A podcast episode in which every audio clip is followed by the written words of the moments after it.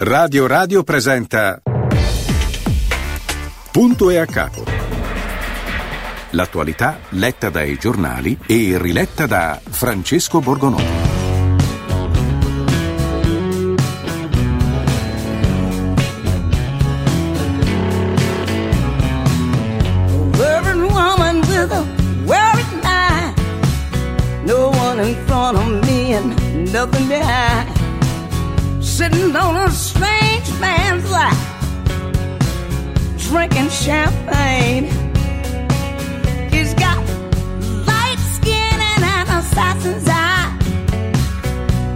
Looking up into a self-tinted sky.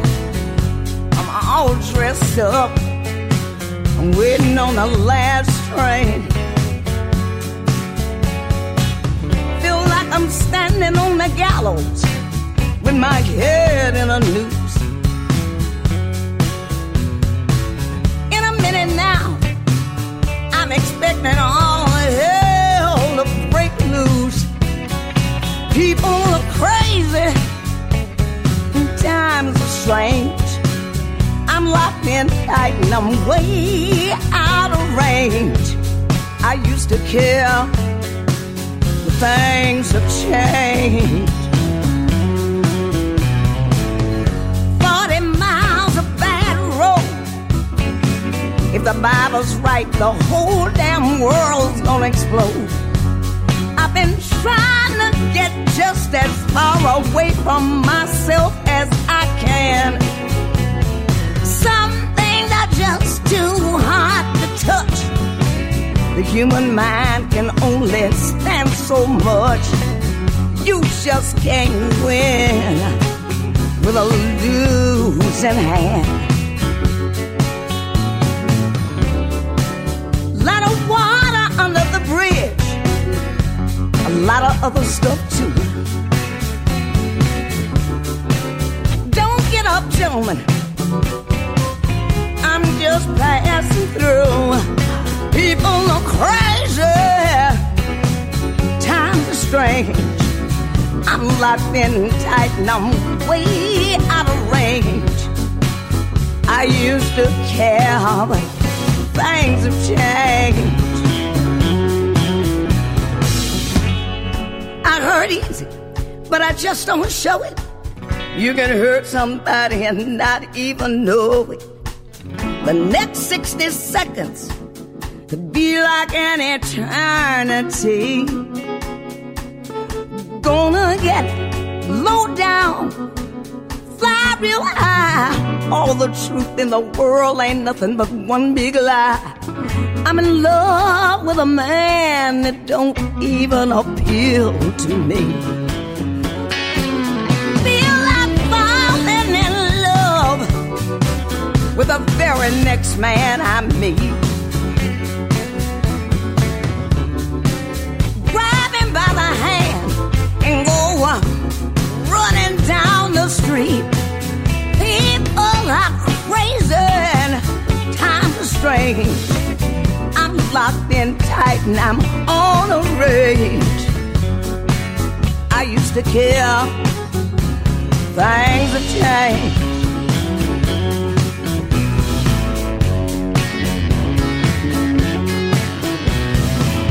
Things have changed.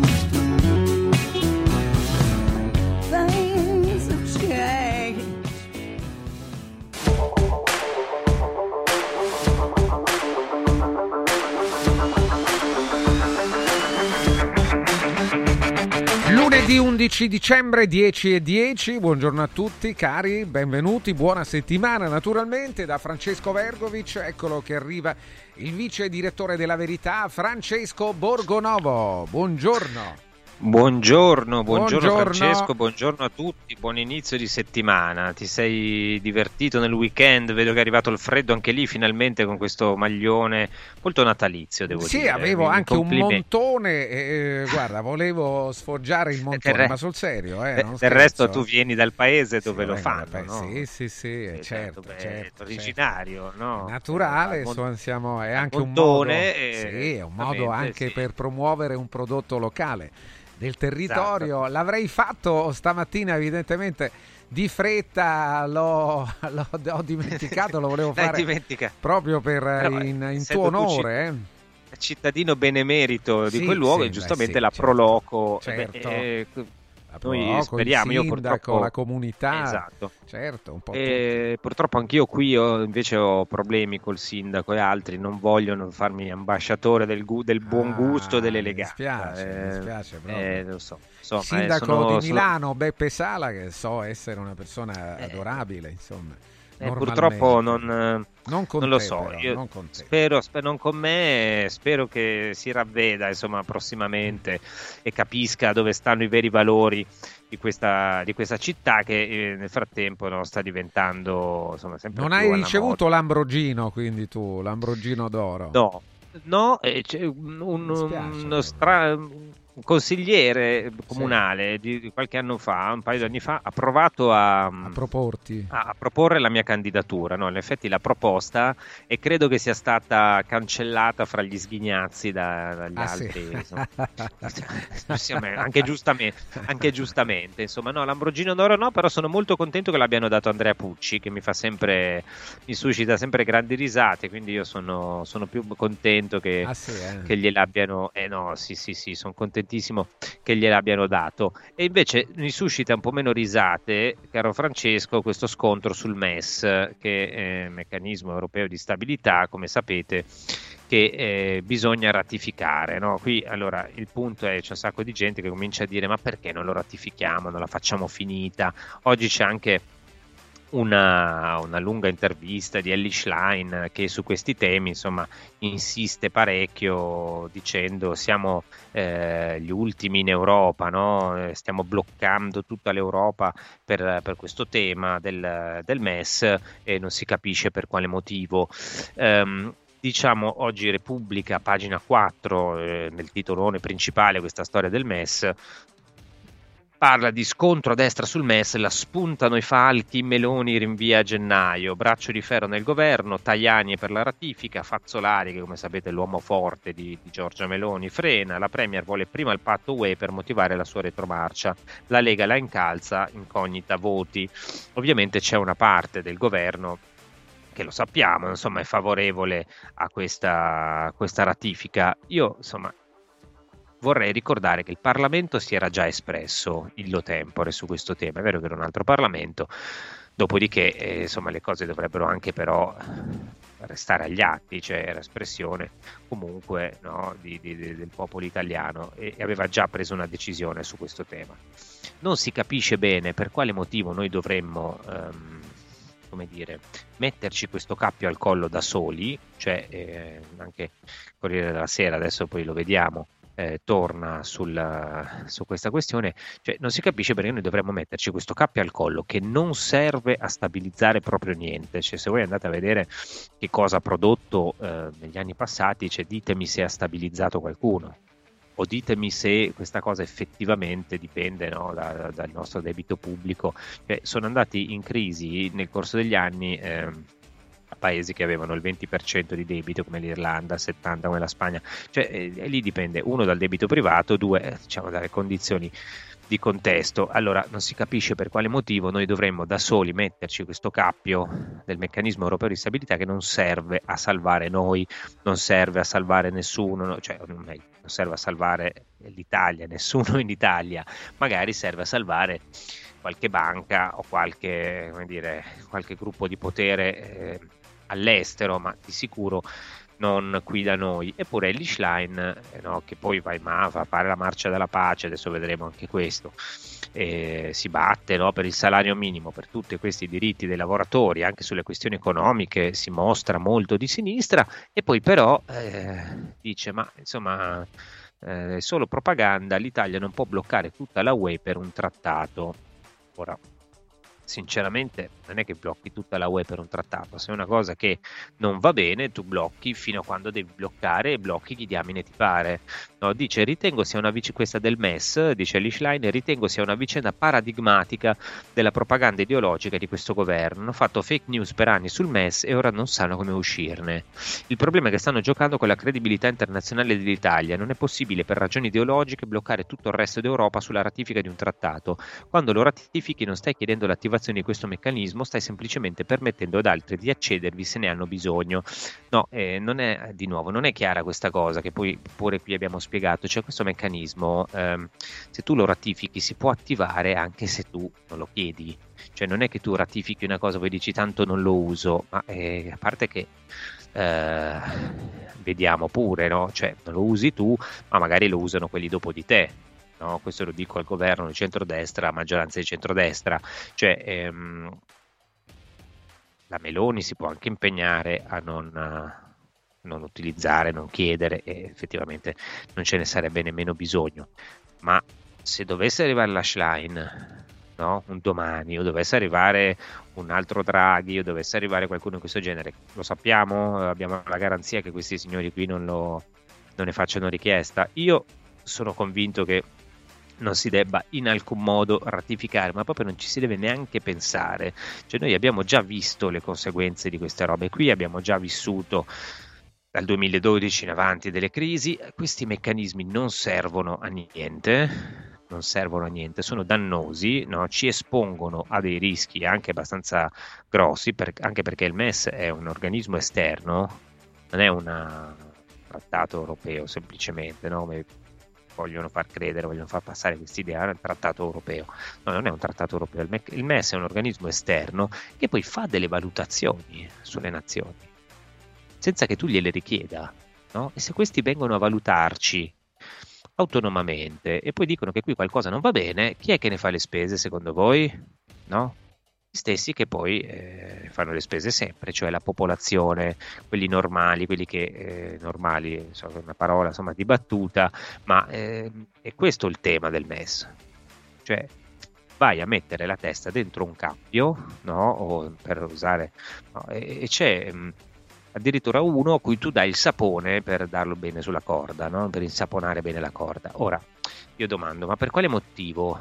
Cioè, se tu mh, so, cioè, ti, ti, devi mettere in una situazione per cui c'è sto cappio, sapone che dai in mano al boia e il boia ti dice no però tranquilli eh, che non succede niente no? metti tanto la testa che però io mica, mica la tiro la corda no? ma io sono semplicemente un boia come se non l'avessero mai tirata prima in precedenza su altre nazioni io mh, mm, so cerco di usare delle immagini magari un po' semplicistiche, però mi sembra veramente una questione centrale, estremamente pericolosa, mentre noi perdiamo tempo a fare mille dibattiti sulle guerre, che per carità eh, sono giustissimi, no? però sono cose su cui realmente possiamo fare poco, no? i nostri governanti possono poco, potrebbero opporsi, come dire, a livello simbolico, ecco, per fare un gesto politico, ma poi a livello concreto è difficile, no? E, soprattutto per il peso internazionale che purtroppo abbiamo ultimamente, è difficile imporsi a un livello tale per cui tu riesci a bloccare qualche cosa. Invece qua, eh, qui tu devi tenere duro. Cioè, un governo mh, che, che, che, rivendica la sovranità, è vero che non amano il termine sovranista, però un governo che si è sempre professato vicino al popolo, se poi insomma alcune cose alcune decisioni prese sono eh, discutibili, però deve, deve su questo punto eh, tenere la barra dritta, cioè non è possibile qui deviare o dire io credo che alla fine ci toccherà ratificarlo, eh, questo già insomma io me ne, me ne dispiaccio e ne soffro in anticipo. Detto questo, spero che insomma continuando a buttare la palla in tribuna un po' questo spettro si allontani e un po' insomma qualcuno addivenga a, a, a più savi consigli, cioè eh, ragazzi, qui era giustissima la posizione tenuta fino all'altro giorno, che questa roba non si ratifica, non si tocca neanche con un bastone lungo 6 metri. Poi dopo possiamo fare tutte le valutazioni, tutti gli scambi in Europa che vogliamo, ma se io devo barattare questa roba qui con un accordicchio sull'immigrazione che poi non funziona, non viene rispettato dagli altri, o con qualche altra trovata fenomenale di questo genere, sinceramente io non mi sento per nulla tranquillo, ma proprio zero, ve lo dico eh, in, tutta, in, tutta, sincerità. Poi, per carità, ehm, ci sono anche quelli, anche nel centrodestra, ci sono persone che dicono no, ma bisogna farlo, serve. E io continuo a pensare che invece noi da certi trappoloni europei ci dobbiamo guardare non perché, come dice qualcuno, l'Europa è sempre brutta, l'Europa matrigna, avete pregiudizi sull'Europa, ma assolutamente no Assolutamente no, il punto non è avere il pregiudizio sull'Europa, il punto è avere un giudizio ex post, vedendo cosa hanno fatto e cosa continuano a fare dal punto di vista economico. Cioè, questa, purtroppo questa idea della, dell'austerità, di questi meccanismi, di questi limiti, non è caduta in prescrizione ma nemmeno un po', nonostante quello che è successo in questi anni, siamo ancora lì agli stessi temi, a battere sugli stessi tasti.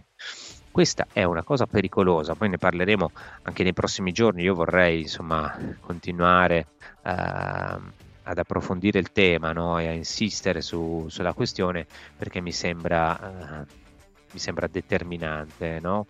E quindi facciamocene una ragione, cioè questa cosa qua è la cosa centrale di queste settimane. Poi ovviamente passerà tutto in secondo piano rispetto ai titoli, anche oggi in realtà è affiora no? nelle prime pagine dei giornali, però poi i titoloni sono su altro, sono sulla sfida fra Netanyahu e Putin, sulla stampa apre sul decreto migranti, migranti il decreto beffa a 16 anni già maggiorenni e il MES è nei, nei catenacci, no? nei, sottotitoli, eh, nei, sottotitoli, dei giornali, eh, però eh, è veramente il tema, il tema, principale. E poi ovviamente bisogna anche parlare della guerra, per carità, eh, perché anche questo è un tema, cioè è sempre una questione di sudditanza alla fine della fiera e oggi sul tema della guerra ci sono almeno due articoli estremamente interessanti che vale la pena, vale la pena riguardare perché sono di due firme, no? due storici direttori, tra l'altro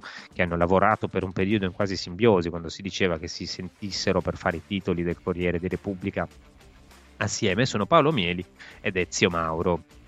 Paolo Mieli fa un duro editoriale sul Corriere della Sera intitolato Scoprirsi adesso pacifisti, sinistra e Ucraina, mentre eh, Ezio Mauro anche lui va, va, su questo tema, il nuovo disordine mondiale. Diciamo che eh, Mieli ce l'ha più con la sinistra italiana e Zio Mauro fa uno scenario che però va a parare un po' sempre eh, su di noi, no? su noi comuni cittadini. Ma io direi che riprendiamo da qui, ne parliamo fra poco, poi sentiamo se ci sono anche i vostri messaggi. Parliamo ovviamente anche del caso di Paola Concia che tiene, che tiene banco ancora. Ehm, e giustamente ci scrive Marco, dice... Eh, Inutile che parli, purtroppo lo attiveranno come tutto ciò che Europa comanda. E eh, Marco, io spero di no e faccio la mia parte continuando a dire che secondo me è sbagliato, cioè anche se lo attiveranno io continuo a dire che è sbagliato, poi servirà poco, però eh, mi sembra il caso di insistere.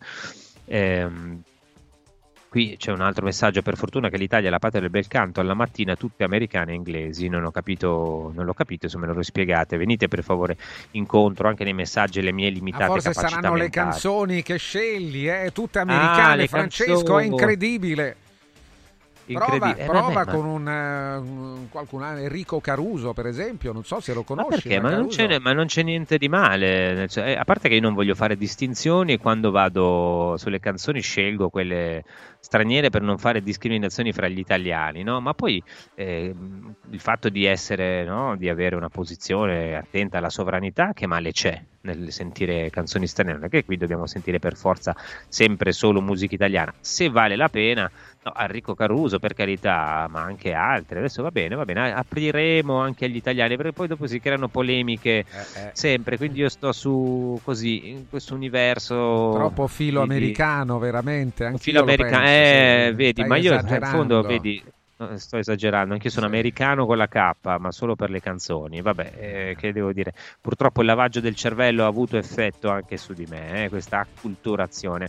Vabbè, adesso senti, vado a cospargermi il capo di cenere, così ti lascio nel frattempo i tuoi preziosi consigli. Sì, con dopo... un prodotto autoctono, eh, finalmente si può parlare di cose nostre, cose italiane. In questo caso parliamo dell'olio nuovo extravergine di oliva Sabina DOP un'eccellenza agroalimentare del Lazio garantito e certificato dal consorzio Sabina DOP. È possibile acquistarlo sul sito radioradioshop.it. Andate su radioradioshop.it, lo suggerisco sempre, di tenere aperta comunque una finestra su Radio Radio Shop, anche se state lavorando al mattino, il pomeriggio sul, sul PC, eh, aprite una finestra su radioradioshop.it che ogni tanto spunta qualche occasione d'acquisto, qualche bella promozione molto, molto evidente il vantaggio di acquistare su Radio Radio Shop come appunto l'olio nuovo extravergine di oliva Sabina DOP.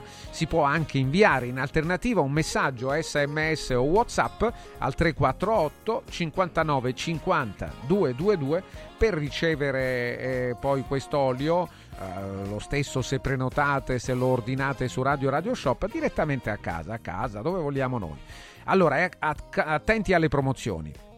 Confezione da 6 bottiglie da 750 ml a 69 euro una confezione da due lattine da 3 litri cada una a 75 euro, una confezione da 5 lattine da 3 litri cada una a 189 euro. È l'olio nuovo extravergine di oliva Sabina DOP, lo trovate qui da noi. Attenzione anche a Carroom perché è l'unica concessionaria esclusivamente Volvo a Roma e provincia. C'è solo Carroom con tantissimi servizi oltretutto con la possibilità di provare tutta la gamma Volvo. Andate lì, vi prenotate e andate a provarle, le vedete da, da vicino e vedete anche come funzionano, come vi trovate alla guida di una qualunque eh, vettura di tutta la gamma Volvo, nelle versioni mild hybrid, plug-in hybrid e full electric. Scegliete voi, con una vasta selezione di vetture usate, sia garantite Volvo Select che di altri marchi. È un servizio autorizzato Volvo con personale altamente qualificato pronto ad ogni tipo di intervento. È un reparto di ricambio originali Volvo per meccanici e carrozzieri. È un centro revisioni per tutti i veicoli e cambio pneumatici. Carroom vi aspetta a Roma in via Giovanni Capranesi 43 il telefono 06 87 15 0707. Tutte le informazioni le trovate sul sito carroom.it. Volvo Carroom. Punto e a capo. Guarda, anche qui una ravioleria dumpling bar. Ormai le trovi in tutta Italia. Entriamo, il pranzo è servito. Mmm, sono buonissimi, di qualità e pluripremiati. Eh sì, grazie al franchising 2.0 del dumpling bar, anch'io ho potuto aprire la mia ravioleria. È facile, completamente gratuito, include formazione dello chef Gianni Catani, rinnovo di menù periodico, scelta e addestramento del personale, pubblicità. Ho chiamato il numero 344 06 58 913 e il mio sogno si è realizzato. Chiama anche tu o vai su dumplingbar.it www.ceramiche.it 3P Ceramiche, 60 anni di qualità e bellezza, i migliori brand con sconti fino al 50% e finanziamenti a 20 mesi a tasso zero, pavimenti, rivestimenti, bagni, parquet e cucine. 3P Ceramiche, la felicità di arredare. In via della Maglianella 131 e in via Appia Nuova 1240B di fronte all'ippodromo o su 3pceramiche.it. 16 e 17 dicembre, Xmas Weekend da Valentino, concessionaria Volkswagen. Il tuo regalo di Natale con sconti fino a 5.000 euro su tutta la gamma in pronta consegna. E extra sconto fino a 2.000 euro su 1.000 auto usate certificate, conti cross da 177 euro al mese e passaggio omaggio. 16 e 17, Xmas Weekend da Valentino, con grandi eventi e straordinarie degustazioni natalizie. In via Tiburtina 1097, via Prenestina 911, via Tuscolana 1233, via Paesiello e Largo Lanciani. ValentinoAutomobili.it il Natale è d'oro da Universo Oro. Se vuoi vendere il tuo oro, questo è il momento giusto. Universo Oro ti offre una quotazione straordinaria a partire da 41 euro al grammo. 41 euro al grammo netti senza commissioni, con pagamento immediato. Ottieni il massimo. Scegli Universo Oro, dove il Natale è d'oro. 800 13 40 30. Universo-oro.it per te che ami lo sport e non puoi farne a meno, a Natale metti sotto l'albero un regalo sportivo. Noi Sport ti aspetta nel Maxi Store a Capena in via Tiberina e nell'outlet a Passo Corese. Tutto l'abbigliamento casual e sportswear, calzature e accessori per uomo, donna e bambino delle migliori marche. Scopri le gift card firmate Noi Sport e niente più pensieri per i tuoi regali. Noisport.it, aperto 7 giorni su 7 con orario continuato.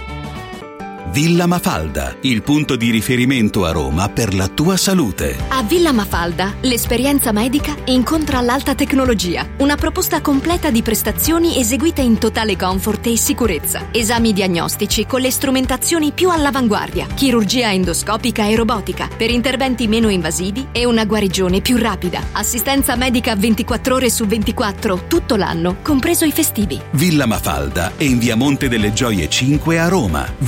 villamafalda.com. Convenzionata con le maggiori compagnie assicurative. Una speciale convenzione è riservata agli ascoltatori Radio Radio. Antò fa freddo. Antò fa freddo. Non ce la faccio più. Accendi la caldaia Vylant. Ecco fatto, amore. L'ho accesa. Mmm, Antò fa caldo. Pochi giorni fa con la Calor Plus ho installato una caldaia a condensazione della Vylant con sole 12 rate da 95 euro e mi hanno anche regalato 7 anni di garanzia. Eh, con questa caldaia mi sto togliendo tante soddisfazioni. Fallo anche tu con la Calor Plus. Chiama subito lo 06 86 21 3671. Antò. Con il sistema Brick puoi costruire pareti completamente rifinite in 8 ore, con valori di isolamento acustico e di resistenza al fuoco eccezionali. Puoi realizzare architravi anche per grandi aperture in modo semplice, facile e veloce. Con il sistema di calcolo del nostro sito puoi definire le quantità e le frazioni di pannelli così da portare sul luogo di lavoro solo i materiali necessari, senza fare tagli, senza scarti, senza fare polvere, senza fare rumore. Dovete costruire una parete? Passate da noi, al punto Prefedil in via Prenestina 900 956 a 500 metri all'interno del GRA.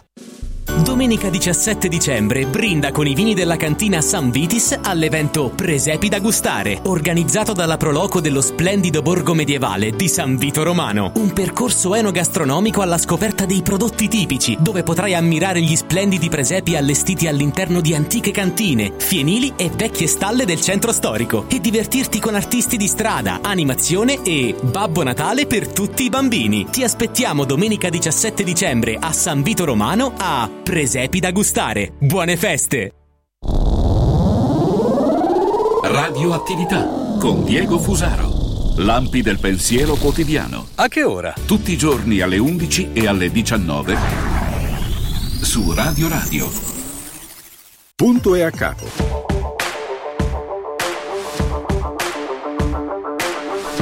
Siamo qui Radio Radio, il nostro giorno speciale, Francesco Vergovic che vi parla, con noi come tutte le mattine, punto a capo, la rassegna di Francesco Borgonovo.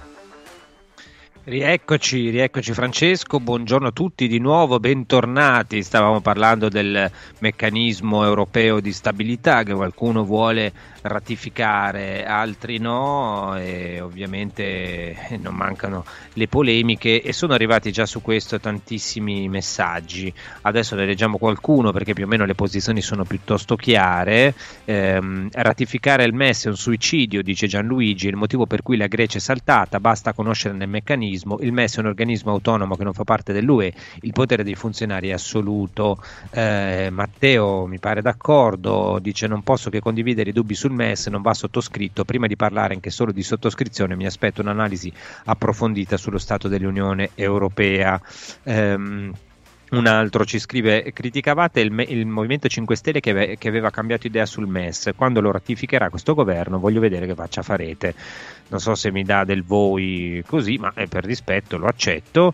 Eh, dico: Io sinceramente non ho mai cambiato idea sul MES e continuo a dire: non faccio nessuna faccia, continuo a dire con disperazione, eh, cioè, voglio dire, mi mi, spia- mi, dispiace, mi, dispiace, che questo governo lo ratifichi, che non tenga fede a, alle, alle, promesse che abbia fatto, se lo ratificheranno, no? Cioè, ehm, mi, mi, sembra questo il, il tema, no? Cioè, eh, tutto il punto qui della questione non è cioè, chi va al governo, se io debba sostenere questo governo o qualcun altro, cioè, il punto è che eh, se uno propone delle cose con cui sono d'accordo, io dico che sono d'accordo, se non sono d'accordo eh, lo dico chiaramente e sto continuando a dire che secondo me è un clamoroso errore ratificare il MES, poi eh, probabilmente finirà che lo ratificheranno e sarà una, l'ennesima delusione dalla politica, che vi devo dire, questo è, no? qualcun altro mi dice perché non ci parla parlate dei massoni, di Fratelli d'Italia, della lobby di Gaspari con gli israeliani, vabbè, io qui mi fermo perché non, non avendo notizie in proposito eh, di Gaspari, del caso che coinvolgeva Gaspari abbiamo parlato quando è uscito sui giornali, del resto io di grandi dietrologie non ne posso fare. Um, ci dice e introduce un altro argomento. Marcello sembra che il capo degli Hezbollah abbia saputo della marcia per la pace e si sia talmente commosso da aver deciso assieme a Hamas di mettere fine al conflitto. E qui c'è l'altro tema che è quello appunto della guerra. Eh, c'è stata la marcia della pace per Ujassisi che si ripete insomma la fanno è già la seconda volta che la fanno. Ovviamente eh, qui eh, c'è sempre bisogno voglio dire di chiedere, di chiedere la pace perché sia prima appunto con l'Ucraina, poi con la questione israelo-palestinese, la guerra infuria e non è l'unica, diciamo c'era anche la questione armena che è stata totalmente ignorata. E, e ci sono un paio di editoriali belli robusti diciamo sui quotidiani. Ce n'è uno del Corriere della Sera firmato da Paolo Mieli che dice da settimane ormai le cose si sono messe male per Zelensky Kiev viene bombardata con una certa regolarità i soldati ucraini hanno perso Marinka sono prossimi a cadere anche Avdivka e Kupiansk compromettendo definitivamente l'offensiva militare del generale Zaluzny Stati Uniti e Europa entrambi in un anno elettorale lesinano armi e fondi e questo è un quadro diciamo abbastanza abbastanza verosimile, eh, come dire, abbastanza credibile no? di quello che sta succedendo, abbastanza preciso. Um, se il mondo si stanca di sostenerci, ha dichiarato alla BBC la First Lady Olena, eh, che spesso no, ha parlato, è stata intervistata nei mesi passati, eh, se il mondo si stancherà di sostenerci, ci lascerà semplicemente morire e, morti, e molti nella parte più stolta dell'Occidente si compiacciono di questa prospettiva. Ma eh, già qui c'è il primo attacco, diciamo come quale sarebbe la parte più stolta dell'Occidente, quella che vuole che l'Ucraina muoia, ma io semplicemente penso che nessuno desideri la morte dell'Ucraina, la sparizione dell'Ucraina. Penso che però quando si fanno eh, dire, le questioni, si affrontano le questioni geopolitiche, le questioni politiche internazionali, poi si debba avere un approccio perlomeno realista, no? E uno, eh, io gradirei no? che la Russia le truppe russe non fossero entrate in Ucraina, mi avrebbe fatto piacere, mi avrebbe fatto piacere che ci si risparmiasse questa guerra ulteriore, mi avrebbe fatto anche piacere che bombard- gli ucraini non avessero bombardato il Donbass per anni e eh, mi avrebbe fatto piacere che tutto finisse nel giro di pochi giorni, eh, in un modo o nell'altro, non mi interessa la vittoria la sconfitta di questo o quell'altro, mi interessa la fine delle ostilità e preferisco la pace alla guerra, mi sembra un ragionamento come dire non eh, particolarmente assurdo, perché poi insomma eh, se ciascuno di noi dovesse andare sul campo forse cambierebbe idea, no? Starebbe un po' più sereno nei giudizi. Però mi sembra molto discutibile ehm, e mi sembra che la parte stolta, diciamo così, dell'Occidente sia quella che ha voluto farne una questione morale, no? senza, facendo scientemente no? finta di non vedere le, tutti i, i, problemi che c'erano, no? tutti i dati di realtà che emergevano da quel conflitto. La parte più stolta è quella che ci ha ripetuto che la Russia sarebbe crollata, che, che, Putin sarebbe stato destituito, che l'offensiva ucraina avrebbe risolto ogni problema. Evidentemente non era così e si sapeva che, si sare- che sarebbe andata a finire in questa maniera. Era chiarissimo che sarebbe andata a finire in questa maniera. Allora chi è lo stolto oggi di fronte alla realtà dei fatti? Chi è lo stolto? Quello che non ha voluto vedere, non ha voluto prevedere o quello che diceva ma eh, guardate che rischiamo qui di finire molto male. Nel frattempo, nel frattempo che si inseguivano queste belle idee no, morali, queste facciamo le cose per salvare l'Europa da Putin che altrimenti invaderà tutti gli altri e, e gli ucraini continuavano a morire. Una generazione è stata fatta fuori, una nazione è stata rasa al suolo. Perché cosa? Per ottenere quello che si sarebbe potuto ottenere mesi fa, eh, dice, sostengono questi stolti che si sarebbe, dice Paolo Mieli, che si sarebbe dovuto aprire eh, subito un tavolo negoziale. In realtà fu fatto anche questo in una villa lungo la sponda del fiume Pripyat in Bielorussia. Sì, sappiamo anche per volontà di chi sono falliti questi accordi. No? La loro ricetta è che ad un'aggressione deve seguire una contestualizzazione, cioè un riconoscimento delle ragioni dell'assalitore, seguita da un negoziato tempestivo destinato inevitabilmente a concludersi con la, consegue- con la consegna all'aggressore di quel che pretende. Ecco, questo è il, la, la, resa caricaturale no, di quello che eh, si dice chi, chi, dice che invoca la pace, cioè questa è la caricatura del pacifista no, che dice ah, devi arrenderti all'aggressore, no, devi trattare per evitare che muoia gente, per renderti conto di come andrà a finire. No? non mi sembra che gli Stati Uniti abbiano teso mettere uomini sul campo, invadere la Russia, attaccarla e farla finita con questo pericoloso dittatore una volta per tutte. E allora di che diamine stiamo parlando? Di che diamine stiamo parlando? Stiamo parlando di, di, di continuare a dare armi e, a, a, gente che va al fronte a morire? No, perché questo è, mi sembra, il punto. Comunque, eh, vediamo cosa dice Mieli. In ogni caso, mai aiuti, tantomeno in armi, chi subisce l'aggressione. Eh, sono, secondo Mieli, insomma, chi si è opposto alla guerra non voleva dare aiuti di nessun genere, no? soprattutto a, a chi ha subito l'aggressione. Nella vita pubblica italiana, a non aver cambiato idea, sono rimaste ovviamente che fin dall'inizio erano di quest'idea, eh, cioè i pacifisti assieme a Giuseppe Conte, e sul versante di una solidarietà esplicita a Zelensky, Mattarella, Draghi e la Meloni. Solo il PD sembra aver optato per una mutazione di linea, graduale, ma pur sempre un cambiamento. Questo effettivamente è abbastanza vero. No? Eh, Ellie Schlein, come dicevo, è stata alla marcia Perugia-Assisi e ehm, ed è un cambio abbastanza radicale per il Partito Democratico, no? perché poi eh, all'inizio sono stati tra i più guerrafondai, tra quelli che spingevano di più no? Sulla, sull'attacco alla Russia, addirittura eh, fecero dei tweet, eh, ricordo la sera che, che cadde no? un missile eh, su dentro il, giardino di un uh, contadino polacco, eh, subito si misero a gridare no, alla, alla, terza guerra mondiale e insomma diciamo che non avevano proprio la misura necessaria per affrontare questo genere di questioni internazionali. Comunque eh, continua um, Paolo Mieli a dire un convegno organizzato a Milano da Gianni Cooperlo dal titolo La parola pace, l'utopia che deve farsi realtà è stato dedicato all'antico rito dell'autocritica. Cooperlo ha, spesso, ha espresso l'esigenza di recuperare un terreno, quello della pace, che il PD non ha saputo calpestare nel modo giusto. Ehm, Ellie Schlein, presente, ha affermato il dovere di rimettere con forza la parola pace nel linguaggio nonché nelle rivendicazioni del suo partito. E fin qui tutto bene eh, Giuseppe Provenzano si è spinto più in là sostenendo che nei mesi passati c'è stata da parte del PD una criminalizzazione di molti pacifisti autentici, quali meritavano dialogo e non accuse di putinismo. Ma pensa un po'. Anche Lorenzo Guerini ha pronunciato parole di sofferto pentimento. Da mesi assegniamo patenti che non dovremmo assegnare.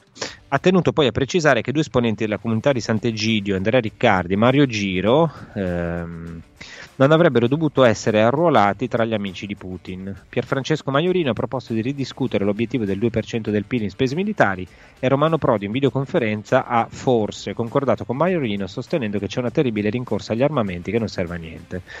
Qualche giorno dopo, sul Fatto Quotidiano, una pacifista della prima ora, Donatella Di Cesare, ha sbeffeggiato i convegnisti del PD, definendoli acrobati. Eh, troppo facile cavarsela con l'ammissione di un piccolo grande errore. A sua volta, sempre sul fatto, Cooper è tornato sul tema riconoscendo un fondo di verità nelle critiche rivolte al PD da Alessandro Rossini e Andrea Scanzi. Insomma, eh, dice Mieli, è interessante questo pezzo perché qui c'è uno psicodramma in corso no? all'interno della sinistra che giustamente, devo dire, io lo dico senza Ehm, senza voler infierire, lo dico con rispetto, ma dovete credermi. Cioè, è giusto rivedere le proprie posizioni, è giusto parlarne all'interno, no? avere un po' di dialettica e penso che se ci, siano, se ci sono delle minoranze che dicono all'interno di un partito, che dicono eh, abbiamo sbagliato fino a qui, dobbiamo rivedere la posizione, sia un sacrosanto esercizio di democrazia. Ecco, io la vedo così, anche se sapete non è che abbia tutte queste particolari simpatie per il PD, no? Però... Eh, quel che è giusto è giusto e secondo me una riflessione si imporrebbe anche a destra a questo punto. Comunque, viene da dire che se il nuovo Partito Democratico intende rimettere in discussione l'atteggiamento che per quasi due anni ha tenuto nei confronti dell'aggressione russa all'Ucraina, dovrebbe farlo in modo forse più approfondito e organico, dice Paolo Mieli. L'occasione verrà in questo fine settimana, quando Prodi, Paolo Gentiloni ed Enrico Letta parteciperanno a un dibattito organizzato dalla Schlein. Prodi e Gentiloni me sicuramente non prenderanno di petto il problema e a modo loro se la caveranno parlando d'altro, ma da Letta, che dopo il 24 febbraio 2022 pronunciò sull'Ucraina parole di inequivocabile nettezza, a seguito delle quali fu contestato in molte manifestazioni della sinistra, ci aspettiamo qualcosa di più impegnativo. A maggior ragione per il fatto che a seguito della debacle elettorale del 2022 non ha più preso la parola in pubblico. Curiosamente, negli stessi giorni in cui il PD procedeva sulla via dell'auto da fè, Avvenire, il quotidiano della CEI, ehm, che in tema di pacifismo non deve prendere lezioni da nessuno, ha pubblicato un interessante editoriale di Andrea Lavazza.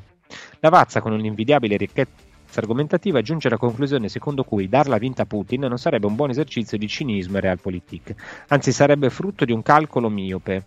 C'è da guadagnare, si è chiesto l'editorialista del giornale dei Vescovi, risparmiando sugli invidi armamenti e prestiti? Un po', un po' oggi, non domani. Dimenticare Kiev e chiudere gli occhi davanti alle insidie provenienti dalla Russia è una tentazione pericolosa, ha concluso Lavazza, sia eh, sul piano umanitario, sia sui, eh, sui, campi di battaglia e nelle città ucraine si continua a morire, sia sul piano geostrategico rimane vitale tenere accesi i riflettori sulla crisi e cercare soluzioni praticabili di lungo periodo che siano in linea con i nostri valori e i nostri interessi. Ecco, Paolo Mieli conclude così, dice parole che a noi paiono sante, non solo in ragione del giornale su cui sono state pubblicate. Eh, quindi, mh, mm, come dire, Paolo Mieli dice: Guardate, cari amici del PD, se volete cambiare idea, state molto attenti perché la linea da tenere non è quella di rivedere l'impegno sull'Ucraina, la linea da tenere è quella diritta eh, di appoggio totale a Zelensky che avete tenuto fino adesso che Letta ha dato all'inizio la stessa linea di Draghi e la stessa linea che sta tenendo la Meloni. A me sembra questo un po'...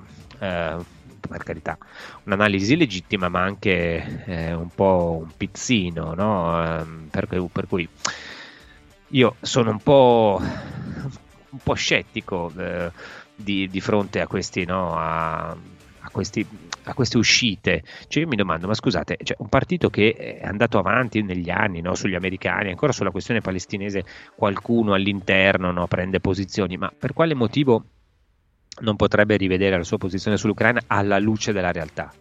Cioè, eh, cinismo e realpolitik, benissimo, allora vogliamo usare il cinismo e la realpolitik, diteci che cosa hanno guadagnato fino adesso gli ucraini da tutto questo supporto no, ottenuto, da questa armiamoli e armiamoci partite, no? anzi armiamoli e partano loro, perché poi eh, a, a, crepare ci vanno sempre eh, gli ucraini in... Um, in prima fila, no? ci vanno sempre loro, eh, quelli che cioè, eh, a casa nostra e sono facili eh, bersagli no? della retorica bellicista, poi quando devono andare a morire eh, non è che ci vanno i Letta, i Calenda, quelli con l'elmetto in testa che abbiamo visto nei salotti, ci vanno appunto, ci va la generazione di giovani, eh, vediamo un po' cosa dice eh, qui di, di, arrivano tanti messaggi. Il mondo ha bisogno dell'esempio di Milei, spero sia il faro per l'Argentina e per l'Italia, drammaticamente miseramente socialista. Vabbè, io non,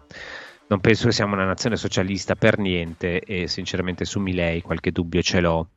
Eh, Francesco ci scrive: Quando si renderanno conto gli italiani che l'unica possibilità di rinascita del nostro paese è l'uscita dall'Unione Europea, dall'euro, votando un partito davvero sovranista che abbia a cuore gli interessi dell'Italia? Beh, sai, prima, caro Francesco, prima un partito sovranista che abbia davvero a cuore gli interessi dell'Italia dovrebbe palesarsi e tenere il punto, poi dopo ne parliamo. Eh, eh, dice qualcun altro come mai quando si tratta di Sgarbi e qualcuno di centrodestra siete garantisti quando si tratta di Sumaoro e altri di sinistra siete molto sicuri no veramente a me pare che siamo garantisti con tutti e noi parliamo di Sumaoro per lo più per il diritto all'eleganza. Abbiamo precisato più volte che Sumaoro stesso non è nemmeno indagato.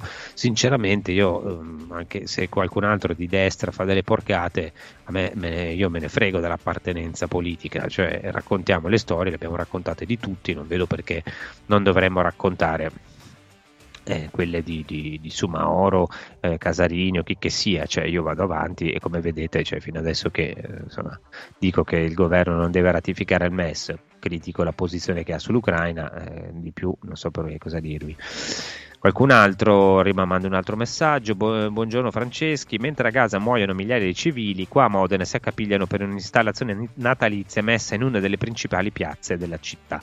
Eh, vabbè, eh, sì, eh, i civili muoiono ovunque, ci sta anche occuparsi te- di casa propria, anzi posso dire una cosa, spesso noi perdiamo un sacco di tempo a occuparci di queste questioni, giustamente, eh, a ragionarne, nella speranza di ehm, cambiare il mondo. A me sembra che però delle volte ci dimentichiamo appunto del giardinetto di casa nostra. No? È importante invece agire nel giardinetto di casa nostra, perché lì possiamo davvero entrare no, dentro nello specifico della realtà e influire, cambiare direttamente le cose. Poi bene parlare di tutto il resto, però insomma anche le questioni locali secondo me, anzi soprattutto le questioni locali sono fondamentali. Marco scrive, penso che il popolo ucraino e il genocidio in Palestina stiano dando un grosso contributo alla riduzione della popolazione mondiale, ma insomma mi pare che in realtà a parte che io ti utilizzo il termine genocidio, questo quest'altro starei un po' attento, no? Per quanto sappiate la mia posizione sulla guerra eh, in Palestina. Mh, stare attento a utilizzare questi termini altisonanti, bisognerebbe fare qualche piccola distinzione, si tratta comunque di, di qualcosa di, di orrendo eh, e non credo che però il punto sia la riduzione della popolazione mondiale, cioè lì eh, sono terreni di conflitto già aperti da anni e che sopra, sono venuti al pettine, diciamo.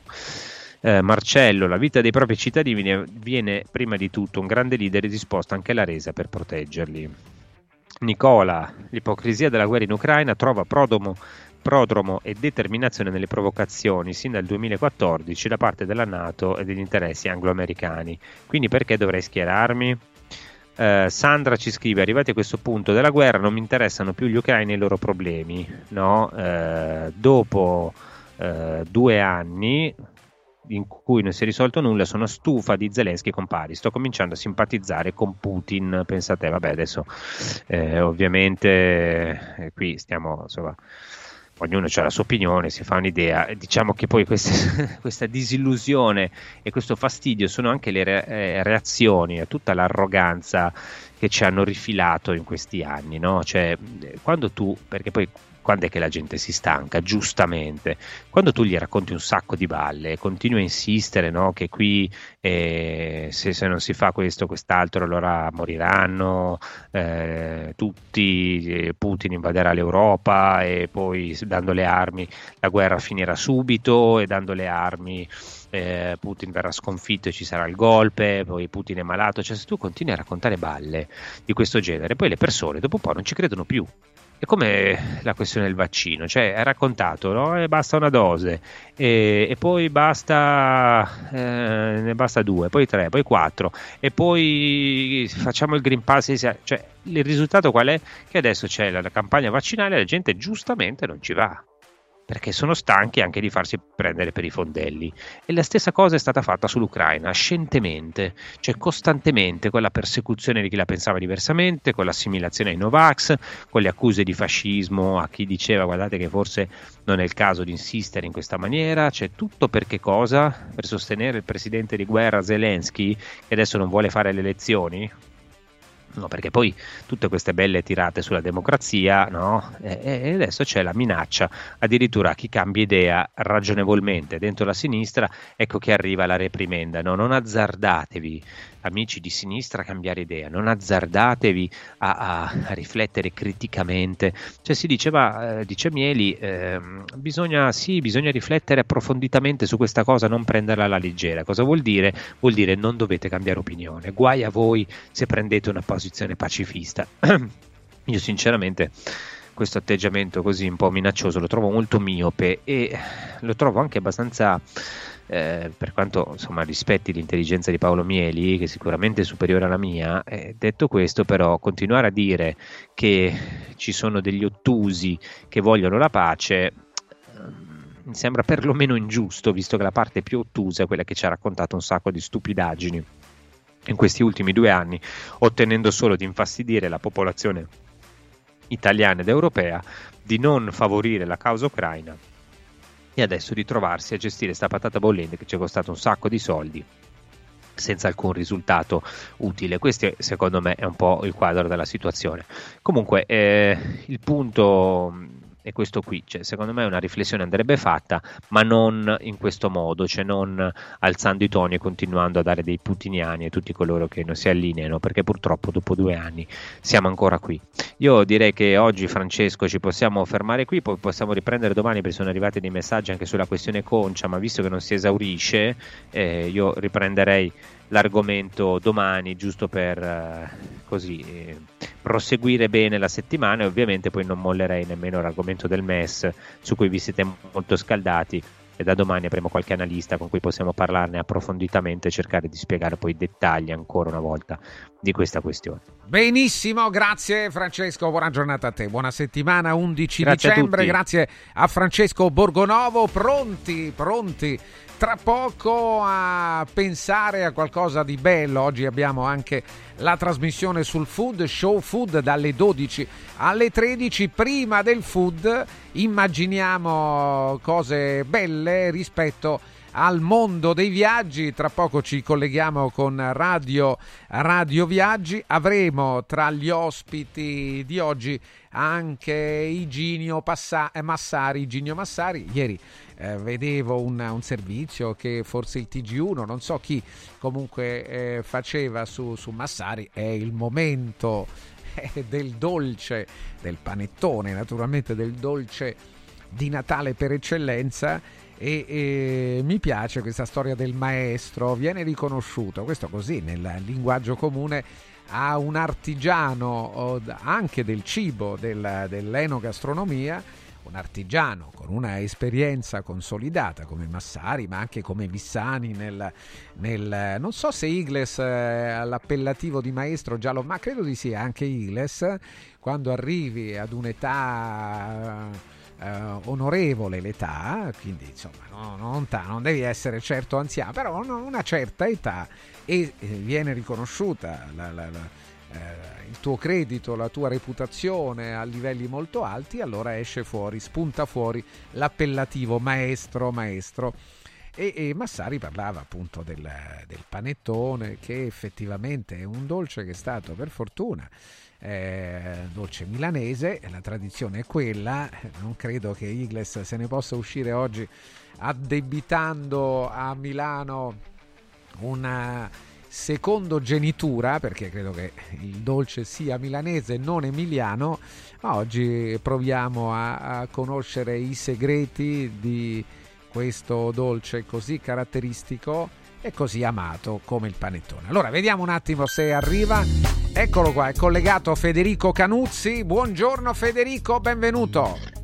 Buongiorno Francesco, a te e a tutti i nostri radioascoltatori. Radio Radio Viaggi, naturalmente siamo all'11 dicembre, eh, lo sapete che attraverso Radio Radio Viaggi si può muoversi, uno può muoversi in Italia e nel mondo per vacanza o per lavoro eh, con tante soluzioni, ormai ci sono anche delle vacanze molto brevi, ma c'è chi eh, le preferisce alle, alle vacanze lunghe perché può farlo più volte nel corso dell'anno e anche a me non dispiace per nulla. Ma ci dice tutto Federico Canuzzi, dai Federico. Allora, giustamente come ci hai introdotto Francesco, abbiamo vacanze per tutti i portafogli, ma per tutte le esigenze e soprattutto tutte, tutte le durate. Quindi chiaramente siamo nella prossimità delle feste natalizie, quindi eh, eh, abbiamo le ultimissime rimanenze di magazzino per quanto riguarda il Capodanno, sia in pullman che con chiaramente il volo, più tutte le guide, i nostri viaggi, ricordo i nostri ascoltatori sono sempre accompagnati da un nostro chiaramente accompagnatore eh, qualificato e, e comprendono sostanzialmente sempre tutto, quindi non li lasciamo veramente mai, mai soli. Poi andando oltre le festività natalizie, insomma, ecco che ormai siamo veramente agli ultimi, agli ultimi, ultimissime offerte, abbiamo in eh, pubblicazione sul nostro portale ancora delle settimane bianche. Francesco, quest'anno le settimane bianche hanno sbancato. È uno sport costoso, è sicuramente un tipo di vacanza insomma impegnativo perché preclude no, insomma, dalla macchina per poter caricare tutto perché insomma, la roba della neve chiaramente ingombra, ha i costi importanti che si, si devono sostenere per fare questo sport e ogni anno spe- pensiamo di perdere pezzi, invece ti dico che è un, è un, mercato che cresce tutti gli anni proprio perché la passione che alimenta questo, questo sport e questa natura, questo natura di viaggio chiaramente eh, non ci consente di, di, mantenere forte questo collegamento con i nostri, i nostri clienti. Proponiamo settimane bianche di ogni natura e genere, quindi partiamo dalla bassissima stagione, quindi abbiamo dei date speciali anche il 7 di gennaio, il 14 gennaio, fino ad arrivare chiaramente alle settimane importanti di carnevale e proponiamo strutture di ogni natura e genere, cioè pensiamo eh, essere giusto eh, proporre sia complessi direttamente sulle piste, quindi che sono assolutamente eh, convenienti e vantaggiosi per chi scia, ma chiaramente non essendoci poi un paese dove poter fare due chiacchiere, due passi e un po' di shopping, chiaramente no, chi non scia ha bisogno anche di destinazioni dove c'è un, uno struscio, un po' di negozi, un po' di attività, insomma, ecco, quindi proponiamo da Madonna di Campiglio a Pila, Marilleva, passando veramente per Bormio, eh, Canazei e, e, tutte le migliori località, anche chiaramente luoghi minori dove è possibile fare anche solamente il fine settimana come Pescasseroli, quindi veramente ne abbiamo di ogni natura e genere, addirittura Pila e Marileva sono gli unici due comprensori in Italia, complessi in Italia che eh, applicano un pacchettino sci, cioè sostanzialmente con circa 300 euro per i bimbi e circa 330 euro per gli adulti, andiamo a dare un pacchetto di 20 ore scuola sci più lo ski pass della destinazione. È veramente tantissima roba per chi scia eh, capisce la, la, qualità e il vantaggio economico di questa offerta. Considerate che la scuola sci viene fatta due ore la mattina e due ore di pomeriggio e la struttura viene presentata in pensione completa, quindi si possono portare i bambini alle 9, alle 8 e mezza, insomma la mattina al baby club e si possono riprendere alle 17, 17 e 30 dopo aver svolto tutte le attività, quindi dalla scuola sci al pranzo, all'animazione, al divertimento con, con gli altri bambini. Quindi il mio consiglio, abbiamo vacanze addirittura anche di prossimità in benessere. Siamo usciti con il nostro eh, Due Mari a Rapolano Terme con delle offerte anche per San Vantino molto interessanti. Sul nostro portale, eh, Francesco, è presente tutto, quindi invito i nostri ascoltatori come sempre a scartabellare il nostro portale e poi chiamarci, barra scriverci per informazioni o preventivi dettagliati. Benissimo, sempre molto chiaro eh, Federico, io ricordo il sito radioradioviaggi.it, ricordo il numero 06 70 30 48 63 06 70 30 48 63 ho visto, questo non ha nulla a che vedere con il vostro viaggio, però che è anche un imprenditore così... Eh, fecondo di iniziative come, come Briatore ha investito sulla neve no? proprio recentemente. Questo per dire che le vacanze, inver- le vacanze, invernali non perdono smalto, al contrario, mi pare che abbiano un rilancio, come hai detto tu, come stai raccontando anche tu, no Federico?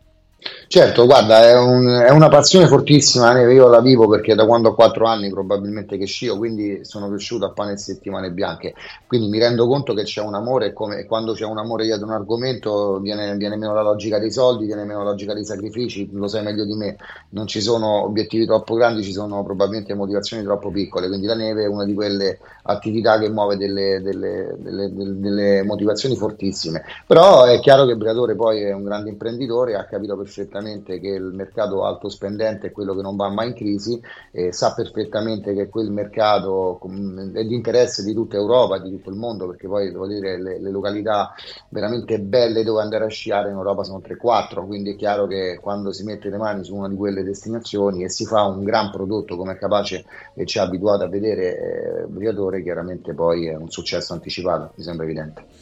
Grazie Federico, buon lavoro, eh? viva Radio Grazie Radio Francesco, Viaggi. grazie, a presto. a voi. Grazie. Radio Radio Viaggi via Appia Nuova 308C, informatevi, vale la pena, date uno sguardo al sito, è sempre utile, ma poi fate una telefonata, Federico o i suoi collaboratori vi risponderanno Radio Radio Viaggi, linea alla regia, a tra poco. Radio Radio ha presentato Punto e a capo L'attualità letta dai giornali e riletta da Francesco Borgonovo.